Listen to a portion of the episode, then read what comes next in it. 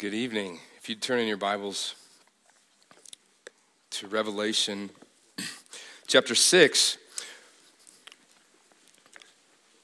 Revelation is certainly not the only place in the Bible where God's final judgment is, is alluded to, as we've seen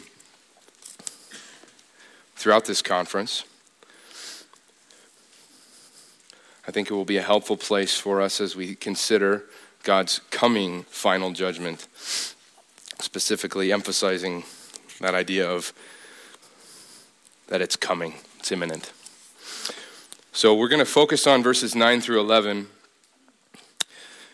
But if you have your Bible on, in your hand or on your phone, we'll, we'll be around this passage a little bit too. We're going to be bouncing a couple places around Revelation, so just keep that in mind.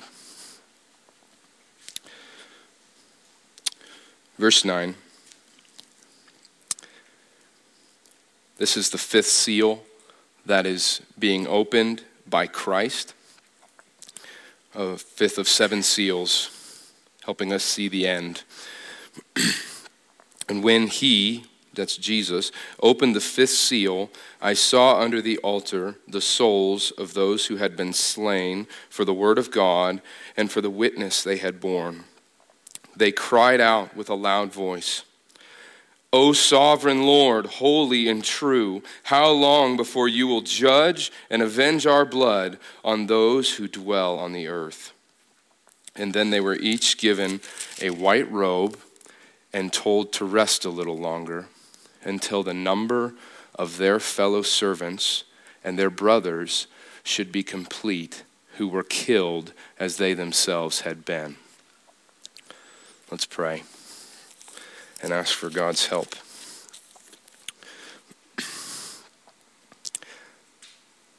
Father God, you are the only one worthy of glory and honor. Um, and we look to you.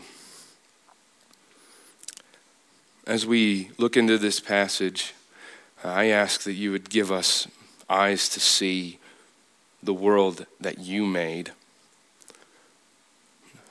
and uh, take away the blinding um, shackles of the temporary little worlds that we create. Help us see that all things point to you. You are to be praised. There is a reckoning coming. Help us to long for, for, for Christ's return and help us to live in the here and now properly as your people, longing for Christ to, to come again and make things right. Help me, God. May you be, uh, may you be exalted in this, in, in this message. May your word shine forth. In Christ's name we pray. Amen. Looking at the title of the talk, uh, uh, uh, as I mentioned, I think the, the emphasis, I'm going to spend a lot more time on God's coming final judgment and a little bit less time on the finality of the final judgment. So we will talk about that because I think the coming aspect of this is where a lot of friction, biblical friction, comes up in our lives. You know, friction is the the resistance um, one object puts on another, um, tension, causing a lot of, well, and it, it can be a very good thing. You want friction, or you don't want a lot of friction on your couch when you're sliding it across your, your living room floor. Um, but when you want it to stay there, you'd, you'd like a little friction. You don't want your couch moving all over the place, right? But biblical friction I think it comes when, when we see passages in the Word that tend to go against how we naturally think about things. They, they cause, they, they, they, they create maybe a perceived paradox in our minds. Um, how these two things, how can they, how can they jive? How can these two things be true? And they discourage us and they dissuade us. And, and, and some people walk away from God when when, when there's too much friction. Um, a couple of them I want to note that are, you're going to see in this passage. I want to press into those. I think those are the hard, hard things to try and answer, and by God's grace, we'll, we'll start answering them. But suffering, that's a friction. Uh, the idea of timing, that's very connected to that. The timing and the coming of Jesus. When is he going to return? Timing is a friction. It's been 2,000 years. And specifically, really specifically here, um, and I've seen some of the questions that have been asked from the, from the previous group, but how should a Christian respond to evil in the world? Is it right for me to do what these martyrs are doing? Should I ask God to, to judge? They're, that's what they're doing, right? Asking for vengeance, they're not asking for mercy. They're asking for judgment. So that's a couple questions that I think come, and, and let's put one into practice right from here. So, um, Scripture reveals that the Savior who has purchased you by his blood has also a plan for you as his people to follow him into a future which could include the shedding of your own blood. That's friction. You've been saved by, to life by Christ, and the life that you have may result in death. And, and, and unless the Lord tarries, all of you are going to die. I'm going to die. That's friction. So, in that example, the, the, the, question of timing comes. How long? How long until Jesus returns? When is the suffering going to end? Um, and here's another bit, just connected to that last thought of, uh, of whether or not I should ask for God to judge people. Um, you, you know that you're saved to eternal life. You're living longing for Him to return, but you know that you live in a world um, that is full of people who this news will not be good for. Jesus coming back, that's not good if you're outside of Christ. You're called to, you know, be merciful, right? And yet you know that unbelieving neighbor is not going to get mercy when Jesus comes. Friction. And, and then you see direct examples just like this one, right? Right here in the Bible, where you see the, these dead, slain saints crying out to, to God, judge. And the, the thought enters your mind I can never ask for that. I cannot ask for God to judge. I, can, I, I, I want opposition to end. I want it to end through repentance. I do not want his wrath to end, or I don't want opposition to end in his wrath, because that's what's going to happen when Jesus returns. Opposition's done. So there's two questions, and just, just notice with me how these things oppose each other. They, they, they cause problems in themselves. So, first of all, you may be suffering, and you're asking yourself, why isn't God doing something now? You see the world. Why isn't the, the, the, question of time, right? Why isn't he doing something now? There's great evil happening. But then, but then uh, on the other hand, and, and, these, are, these are kind of, these kind of uh, create friction with themselves, you ask yourself, well, how can it be right for, God, for me to ask for, for, for God to bring vengeance? That's what he's come, you know, I want it to end, but I, but I, I don't want to ask for him to bring vengeance. It's tension between those two questions. Maybe one of you, or you're thinking one or more, of those questions right now. When you're confronted with friction, it's really tempting to spend a lot of time trying to explain it away, right? So, for, for example, um, I could say that this suffering doesn't apply to me. But that's pretty easy for us to get over, right? Because I know they're not, you know, I might not be them right now, but if I'm suffering, this applies to me, right? I'm a Christian, I'm following Christ, and something, some, you, something bad has happened or going to happen, so it's applicable. And, and then, additionally, if you're, if you're asking yourself, well, it's never right to ask for God to take vengeance. Um, four times in Paul, he, he calls um, for God to, to, to damn, not to give mercy for those who are out, those who do not have love for the Lord. The Psalms, Psalm 69 specifically, but many of the imprecatory Psalms, we see examples of um, people who have put their hope in the Lord and are asking God to bring judgment. And the very idea of come, Lord Jesus, itself, which is the heartbeat of Revelation, and it's the heartbeat of the entire New Testament and everything at this side of the cross, is the cry, Jesus, come judge. So you, you can't just say, it's not right for me to ever say, please come judge God. He's coming to judge and to relieve. So, how do we live right now? Coming coming final judgment, right? How do we live right now? There's friction in this present time, longing for, looking for Jesus' return. How do we desire his judgment? How do we understand his mercy despite all of that friction? So let's, let's press into that. Um, the book of Revelation, I mentioned it, but the, the idea of him coming again is just everywhere. It begins, it ends the book. Jesus is coming again. He's coming in the clouds, coming like a thief. He is coming soon. And everything else, it seems to me, flows from that idea. So, why is he coming in? Well, he's coming again to judge. Opposition is going to be ended. He's coming to relieve. These, these martyrs want relief upon Christ's return. Um, the, for, for, for relief in, in terms of the, the end of, of opposition to, to God and to his people who are still living. Uh, the, wh- why, why does he need to judge and relieve, right? So there's, there's great evil in the world. And you see so clearly through the book of Revelation just the vivid imagery of the opposition to God. There's an enemy described in various ways.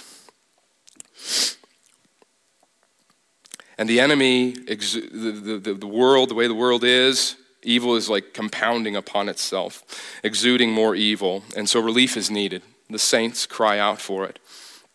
From relief from Satan, the dragon who goes and kills the saints, to the false prophet, to, the Babylon, to, to, to Babylon who, who is drunk with the blood of the saints. Relief is needed. And so that's where the cry for relief comes.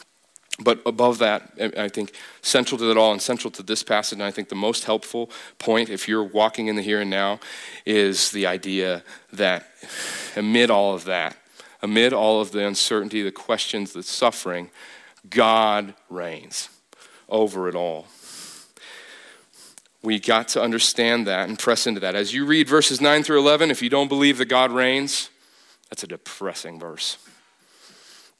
Let's try and see that together, just in this passage. So, I want to set the stage here for if you haven't read this section before in the Bible. A, throne room scene begins in heaven. Uh, John gets a vision of the throne room of God all the way in chapter 4. Uh, but in, in chapter 5, we see in the throne room there's elders, there is God on the throne, there's an altar, and there's saints or slain saints under it there's angels. It's quite a sight. And also in the throne are these seals. The seals, um, the, the, the, previous seals to this fifth one, um, tell of terrible comings and goings on the earth. There's, there is a the wax seals, you know what I'm saying? Like wax seals that seal something. Terrible comings and goings, uh, a peace taker, a conquering king, famine, and death. They're the four horsemen of the apocalypse, as have possibly been abused in our society today. They're not, they're not fun. But the seals, they're not random events in space and time. They're on a scroll, and the scroll is in God's hand, right hand. And the seals, it, this scroll, it's like a, one, one scholar called it a scroll of destiny. Inside that is, for John, as, as, as it's revealed to him, it is the, the, the end of all things how God's going to do it. What's, what, what, what, what is going to take place and, how, how God is going to work all things out for our good. And this, this, another thing about this scroll, nobody can open it. And John begins to weep. Nobody's opening the scroll. He wants to see, he wants to see the end. But if you know the Revelation 5, there is one who's able to open it. He's called a lion, but when John sees him, it's actually a lamb, as though he was slain. And this is what the people sang to him in Revelation 5 9. They sang a new song to this lamb, this Christ, Jesus. They sang a new song saying, Worthy are you to take the scroll and open its seals, for you were slain. And by your blood you ransomed a people for God from every tribe and language and people and nation and you have made them a kingdom of priests and priests to our God, and they shall reign on the earth. So the seal opener, the one that's showing John this, is showing us this, is our Savior. He's our mercy granter. He's dictating, he's unfolding, as it were, the times and the seasons and the moments, and even the moments that include death of his own people. He is very in control. Let's talk about these slain souls. How did they get under the altar? They're under the altar, these, these slain Christians are under the altar because they have seen, they've shared, they've suffered on account of the glory of, of the name of Christ. They're slain because they've seen Christ. So their lives are caught up within the scroll, this unfolding scroll. The Savior, He's able to unseal it because He was slain, as, as, as I said. And, and so, and, and His cross, another thing about this cross of Christ, in Revelation 13 8, it says he's a lamb slain from the foundation of the world. So it's not just like he's able to un- unseal the scroll of, you know, beyond his time. He's actually the lamb slain for all of time. And so, total sovereignty. His cross made sinners into saints. These martyrs were once sinners, now they're saints. And it's because they've seen Christ. They saw, they believed. He loved them and freed them as, uh, by his blood. That's what saints cry out. And we know they're saints because they share. They share Christ. They've, they are proclaiming the, the, the, the, knowledge of the glory of God. They have died because they are witnessing to the Word of God, the witness they've borne to, to God. They're proclaimers on the earth, and they're suffering. They've died for the glory of Christ's name. So they represent Christ on the earth they're a beacon of light, and in a world where there is darkness, they, they, they suffer and die for it. Remember, it's the seal, it's one of the seals, their suffering and their death. They suffer at the hand of a rejecting world. Um, God created all, man sinned, the garden, like a pro- and now and now we're living like prodigals. We're like that prodigal that went to his father and said, "I don't want you. I can see all your things. I don't want you. I'm going to go into another country. I'm going to live because that's where life is. And so we, in, from Adam, we've been living in the pigsty, going after things that are not honoring to God, not going to the Father of all.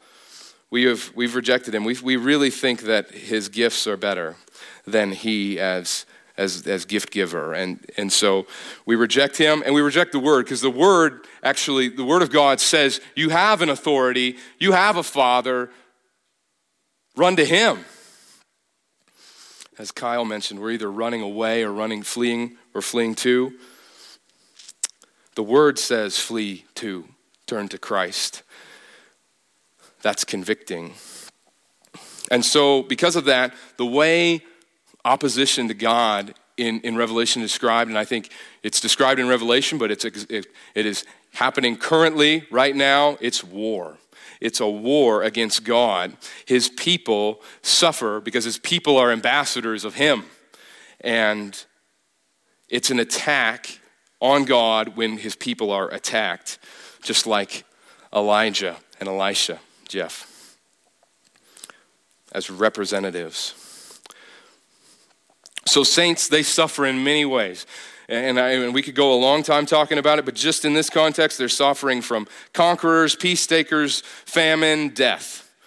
Those horsemen in the first seals, they are uh, the most logical way to read that is that the result of their death is from the first four seals and their placement after the first four.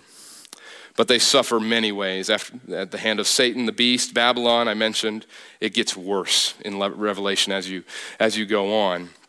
And it's only going to be ended when Christ end it, ends it. Christ must come, and that's why the martyrs cry out to Christ for relief. He's the one who makes, who makes opposition cease. He made your opposition cease. So, what do you do? What do you do if you are a follower of Christ who has suffered. And let's see what the martyrs do. They cry. They cry out, right?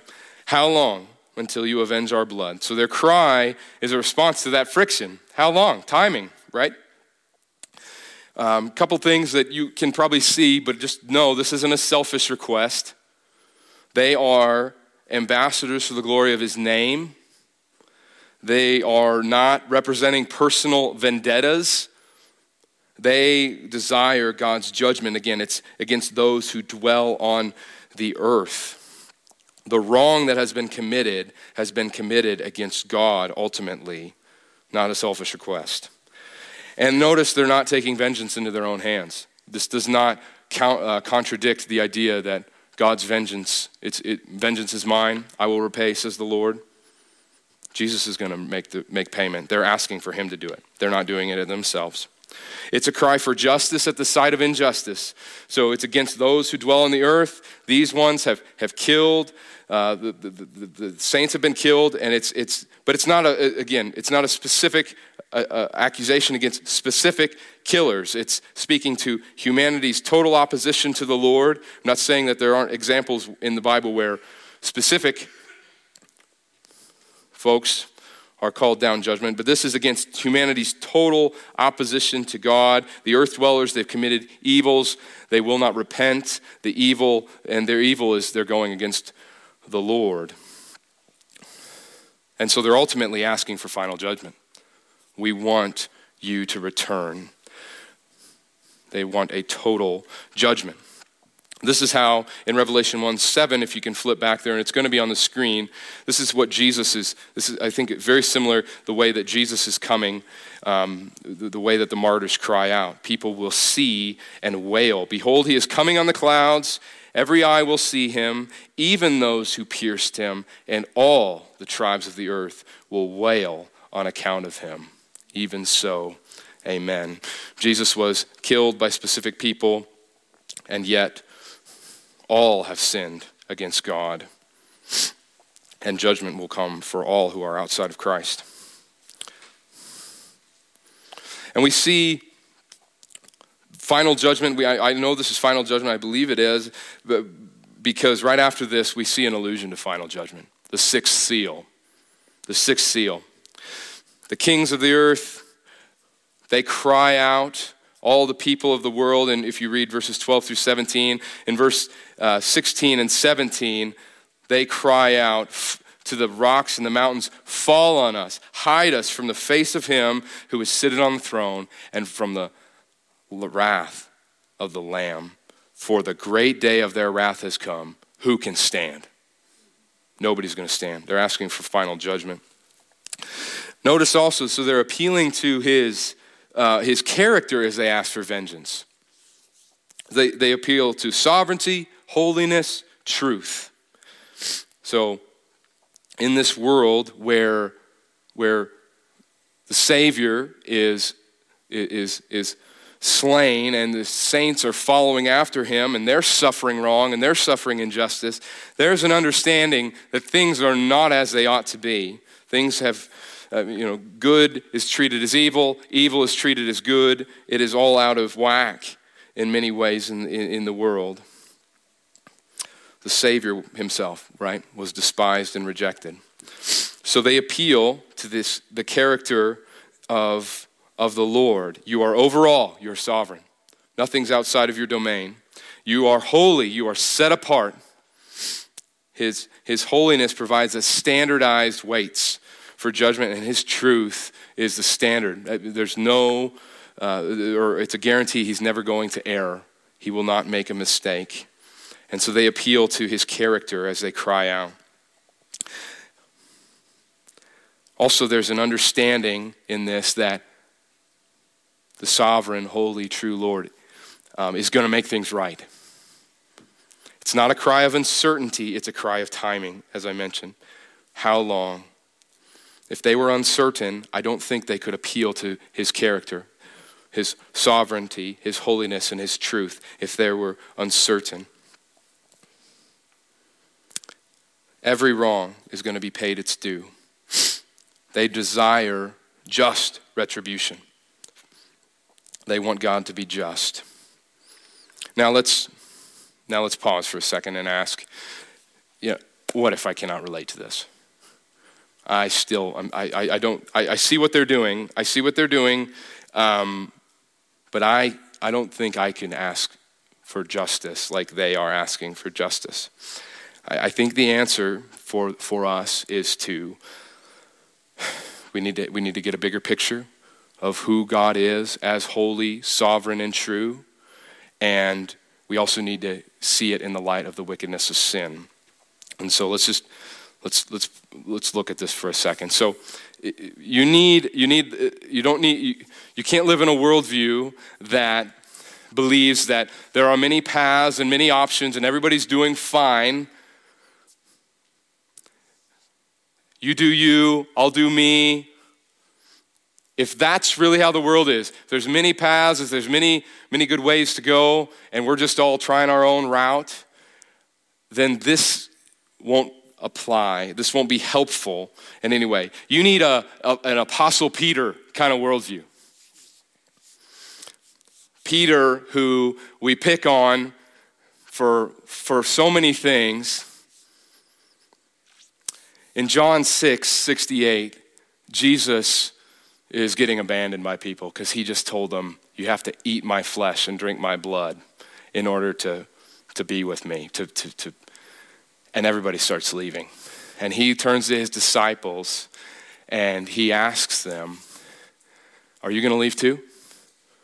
And Peter, who we think is the biggest knucklehead, says the most profound statement To whom to whom will we go?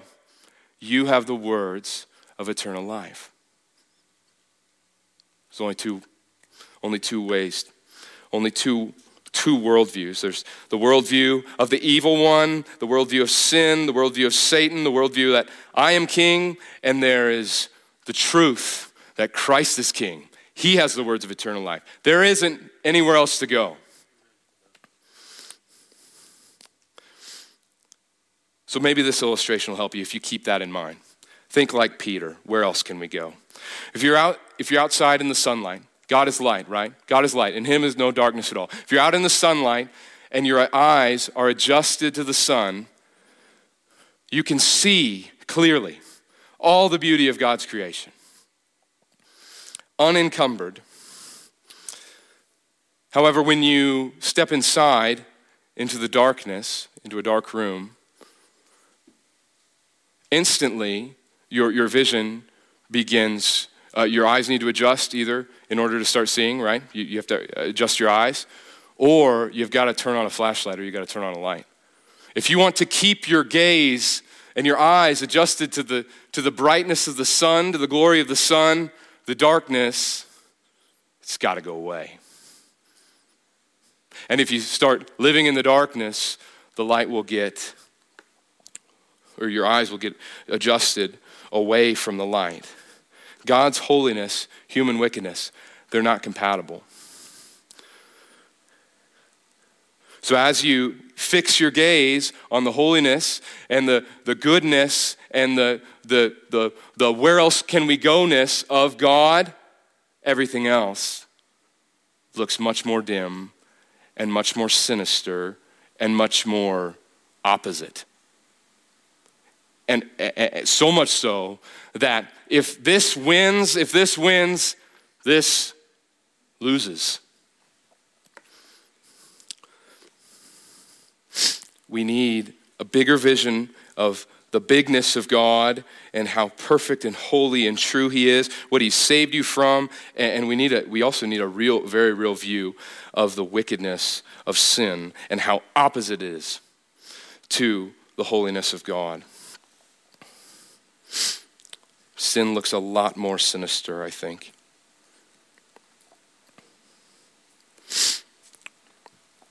So the witness to God's perfection in comparison to that world's rejection of God. It leads the saints. It actually is going to lead the saints in Revelation to rejoice.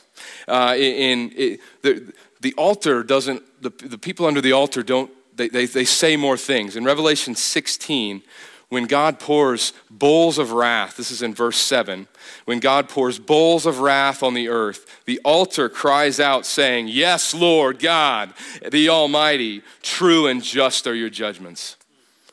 They glory in God's justice. They see clearly. They've got the vision of the light. That's how they respond when they when they see. So if that's that's that's how they cry. They cry for vengeance. Let's spend the rest of our time looking at how God responds because this is really interesting and it might be not what you expect. Essentially, he says it's going to get worse before it gets better.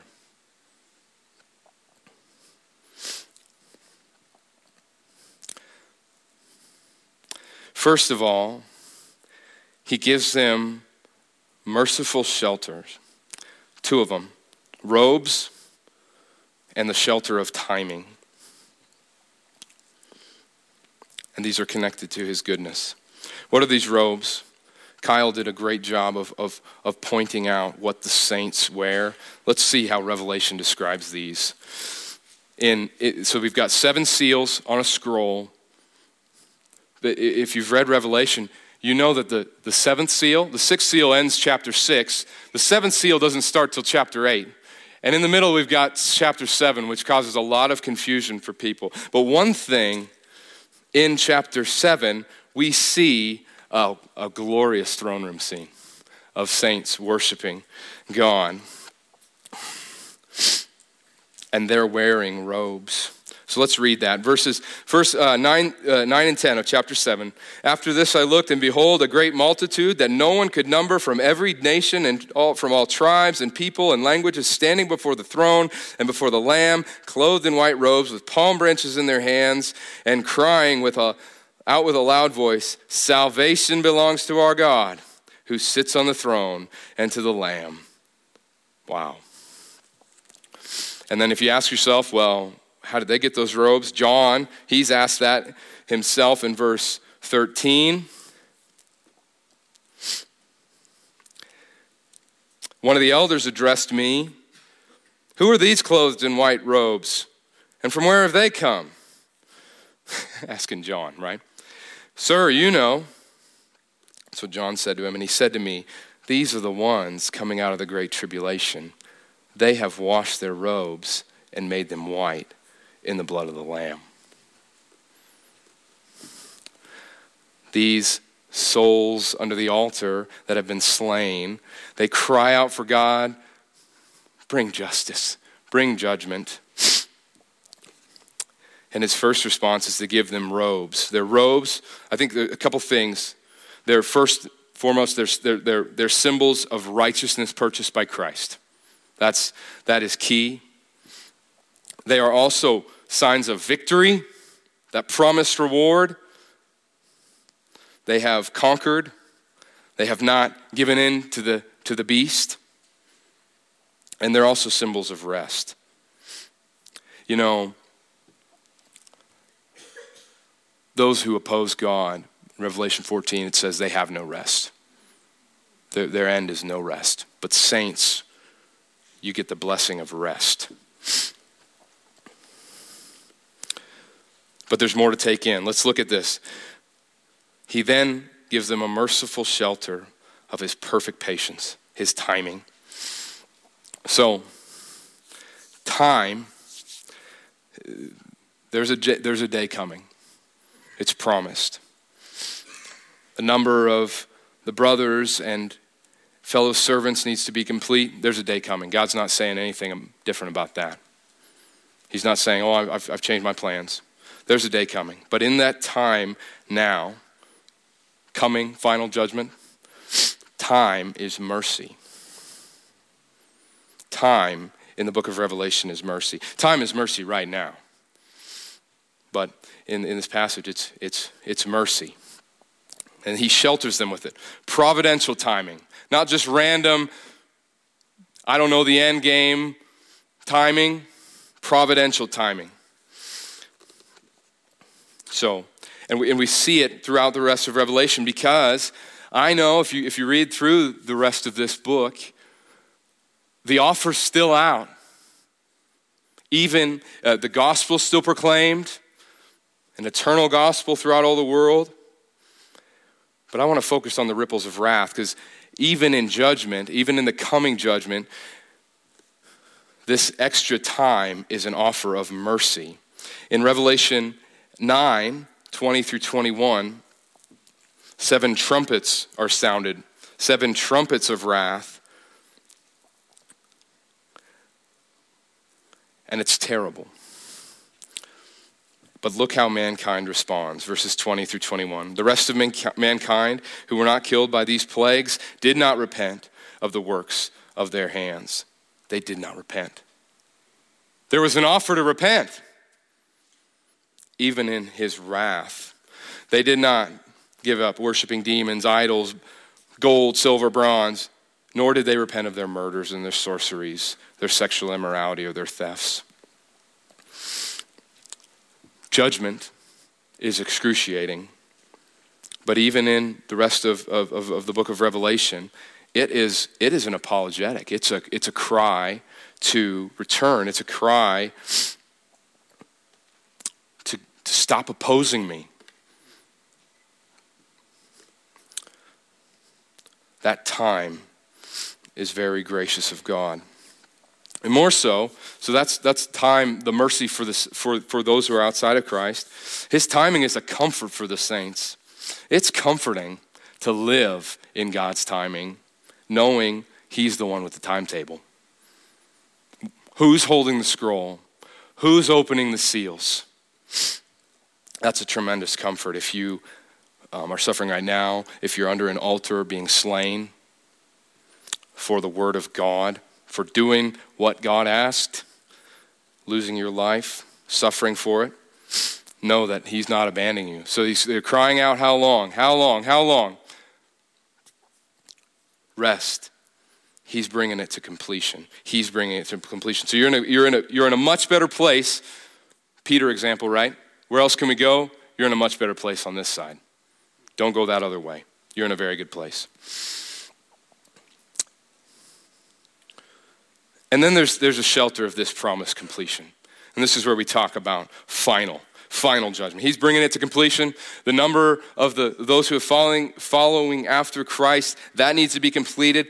When is that? I don't know. No one knows. The Son of Man doesn't know. But it's going to be completed one day. Every eye will see him. And, and, and, and opposition is going to come to an end and that is a shelter for these martyrs. So God doesn't say, I've changed my mind. He, he says, put on these robes, rest a little while. I'm going to bring it to a completion. Christ is coming. Revelation 19 says, what a picture of Christ's return. Verses 11 through 16. Then I saw heaven open, and behold, a white horse. The one sitting on it was faithful and true. It was called faithful and true. And in righteousness he judges and makes war. His eyes are like a flame of fire, and on his head are many diadems. and he has a name written that no one knows but himself. He is clothed in a robe dipped in blood, and the name by which he is called is the Word of God. And the armies of heaven, arrayed in fine linen, white and pure, were following him on white horses. From his mouth comes a sharp sword with which to strike down the nations, and he will rule them with a rod of iron. So, the word that they stood for, the word that they, they stood on and died for, is going to be the very word that is going to crush their opponents, the opponents of God. He slays with his mouth, the sword of his mouth. And he will sit on the throne and judge. Earth and sky one day will fall, fall away. In chapter 20,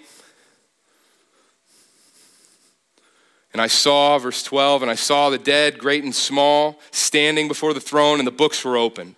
And then another book was opened, the book of life, and the dead were judged by what was written in the books. And according, it was according to what they had done. And the sea gave up the dead, and those who were in it, and death and Hades gave up the dead, and those who were in it, and they were judged, each one of them according to what he had done. And death and Hades were thrown into the lake of fire. This is the second death, the lake of fire. And anyone's name anyone's name if it wasn't found in the book of life. He was thrown into the lake of fire. There will be, there will be a great judgment on that day. And there's going to be mercy too. These saints will be the sole recipients of mercy. They will see in his final judgment the pinnacle of realized mercy.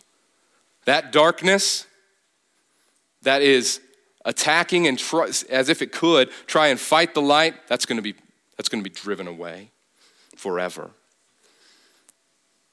Those whose names are written in the book of life.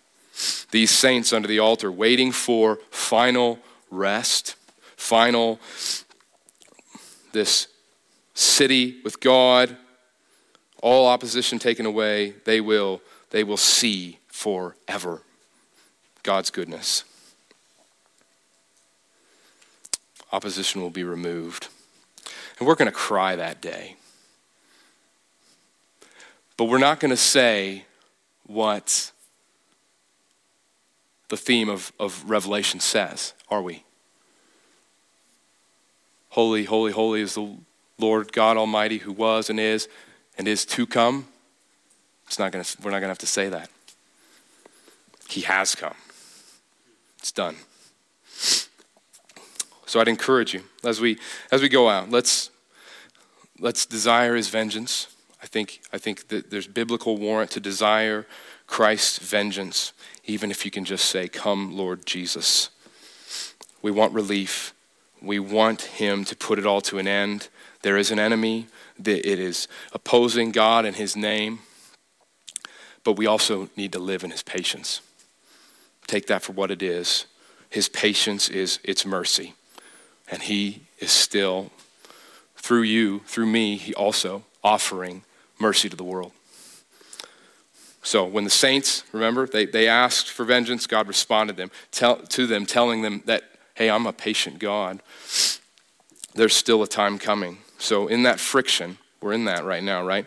I think we, we desire, we desire him to come, come Lord Jesus, but we live we live now in his patience, and so we don't stop asking others to come to Jesus. We call out. Because every, every, every moment, uh, in, in this moment of tarrying, he, there is, there is the, offer, the offer to, to call the world to come to Jesus. Join the side, right? Where else can we go? There's, there's another way. There really is. Helping people see that all their many little paths are really one path helping people see that they answer to the Lord.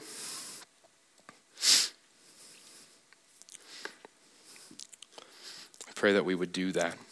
That friction of God's timing, it's, it's good for the lost, it's a sign of mercy. Let's pray.